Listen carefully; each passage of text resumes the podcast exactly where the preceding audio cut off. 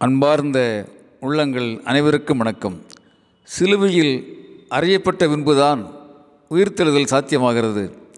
சிலுவையில் அறையப்பட்ட பின்புதான் உயிர்த்தெழுதல் சாத்தியமாகிறது. ஞான உலகம் தொடர்ந்து பேசுகின்ற ஒரு தத்துவ சொற்றொடர்.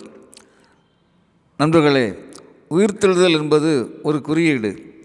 ஒரு ஞான ஆசிரியரிடத்தில் ஒரு மாணவன் வருகின்றான். ஐயா ஒரு பனித்துளிக்குள் இந்த பிரபஞ்சத்தை பார்க்க முடியுமா? ஒரு பனித்துளிக்குள் இந்த பிரபஞ்சத்தை பார்க்க முடியுமா என்று கேட்கிறான். முடியும். நிச்சயமாக முடியும். தம்பி சிலுவையில் அறியப்பட்ட பின்புதான் உயிர்த்தெழுதல் சாத்தியமானது என்பதுதானே வரலாறு. அதாவது உண்மை மேலானது தூய்மையானது எளிமையானது. ஆனால் உயிர்த்து உணரப்பட வேண்டியது. சொற்களால் உண்மையை விவரிக்க முடியாது. சொல்ல ஆரம்பித்தால் உண்மை தன்னுடைய கற்பை மாண்பை மேன்மையை இழந்துவிடக்கூடும். அறியப்பட வேண்டியதுதான் உண்மையை தவிர சொல்லப்பட வேண்டியதோ சொல்லப்படக்கூடியதோ அல்ல. மேலும் உண்மை பிரபஞ்சம் முழுவதும் நீக்கமரன் இருந்திருக்கிறது. ஆம் உண்மை பிரபஞ்சம் முழுவதும் நீக்கமரன் இருந்திருக்கிறது என்பது உண்மை என்றால் ஒரு பனித்துளிக்குள்ளும் அது இருக்கும் தானே. பொதுவாக உண்மையை விட உண்மையை பற்றிய சொற்களில்தான் மனிதர்கள் மகிழ்ந்து போகின்றார்கள் மயங்கி விடுகின்றார்கள். யாரோ சொல்வதை உண்மை என்று ஏற்றுக்கொள்கிறார்கள். அதுதான் அவருடைய உண்மையை அறியக்கூடிய அவருடைய மனதுக்கு தடையாக இருக்கின்றது. முயற்சி இல்லாமல் எந்த வெளிச்சமும் சாத்தியமில்லை என்பதை நாம் அறிவோம். கண்களை இதயத்தை சிந்தனையை விரித்து பார்த்தால் ஒவ்வொருவருக்கும் உண்மை புலப்படும். உண்மை என்னவென்றால் ஆம் ஒரு உண்மை என்னவென்றால் எல்லோருக்கும் உண்மை தெரியும். ஆனால் ஜாக்கிரதையாக மிக ஜாக்கிரதையாக ஒவ்வொருவரும் உண்மையை தவிர்க்க பார்க்கின்றார்கள் என்பதே மாபெரும் உண்மை. எல்லோருக்கும் உண்மை தெரியும். ஆனால் ஜாக்கிரதையாக மிக ஜாக்கிரதையாக ஒவ்வொருவரும் உண்மையை தவிர்க்க பார்க்கின்றார்கள் என்பதுதான் மாபெரும் உண்மை. நண்பர்களே அடுத்தவரிடமிருந்து பெறப்பட்டவை எப்படி அசலாகும்? ஆம் இரவலாக பெற்றது எப்படி அசலாக மாற முடியும்? கிறித்தவம் என்பது இயேசுவின் நேரடியான அனுபவம். புத்தம் என்பது புத்தரின் நேரடியான அனுபவம். நண்பர்களே உண்மை மனம் நிறைந்த மலர் போன்றது. ஆம் நாம் அந்த மலரை முகர்ந்து பார்க்காமல் நமக்குள்ளே அது எப்படி மலரும்?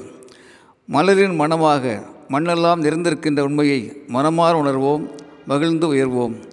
மலரின் மனமாக மண்ணெல்லாம் நிறைந்திருக்கின்ற உண்மையை மனமாற உணர்வோம் மகிழ்ந்து உயர்வோம். அன்புடன் அரங்ககோபால் இயக்குனர் சிபிஐஏஎஸ் அகாடமி கோவை.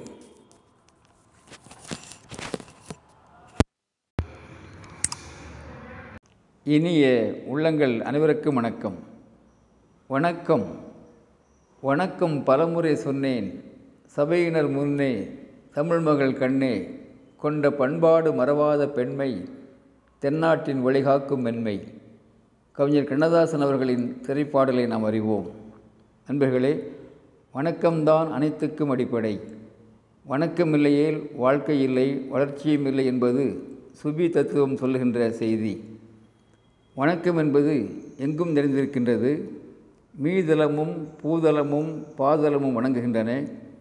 ஐம்பூதங்கள் வணங்குகின்றன.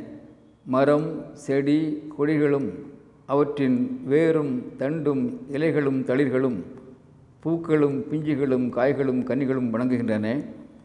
ஏன்? மிருகங்களும் பறவைகளும் கூட வணங்குகின்றன. மனிதன் இழுத்து விடுகின்ற மூச்சும் வணங்குகின்றது. அணுக்களும் வணங்குகின்றன.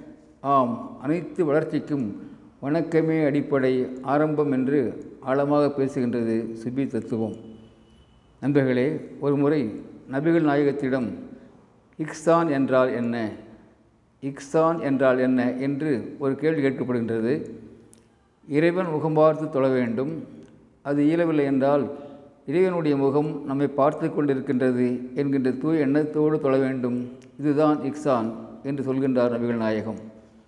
அதாவது இறைவன் நம்ம ஒவ்வொரு அணுவிலும் அசைவிலும் இருக்கின்றான் என்ற புரிதலோடு எந்த தொழிலை செய்தாலும் எந்த செயலை செய்தாலும் ஒரு தொழுகையாக வணக்கத்தோடு செய்ய வேண்டும் என்பது நபிகள் மொழிகின்ற நல்ல செய்தி.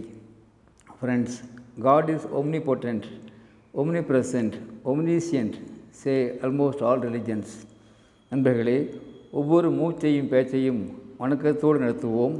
ஒவ்வொன்றையும் ஒவ்வொருவரையும் அன்போடும் நன்றியோடும் வணக்கத்தோடும் மதித்து வாழ்வோம். நபிகள் காட்டுகின்ற வணக்க மிகுந்த வாழ்க்கையை வணக்கத்தோடு ஏற்போம். வளமாக வாழ்வோம். அன்புடன் அரங்க கோபால் இயக்குனர் சிபிஐஏஎஸ் அகாடமி கோவை.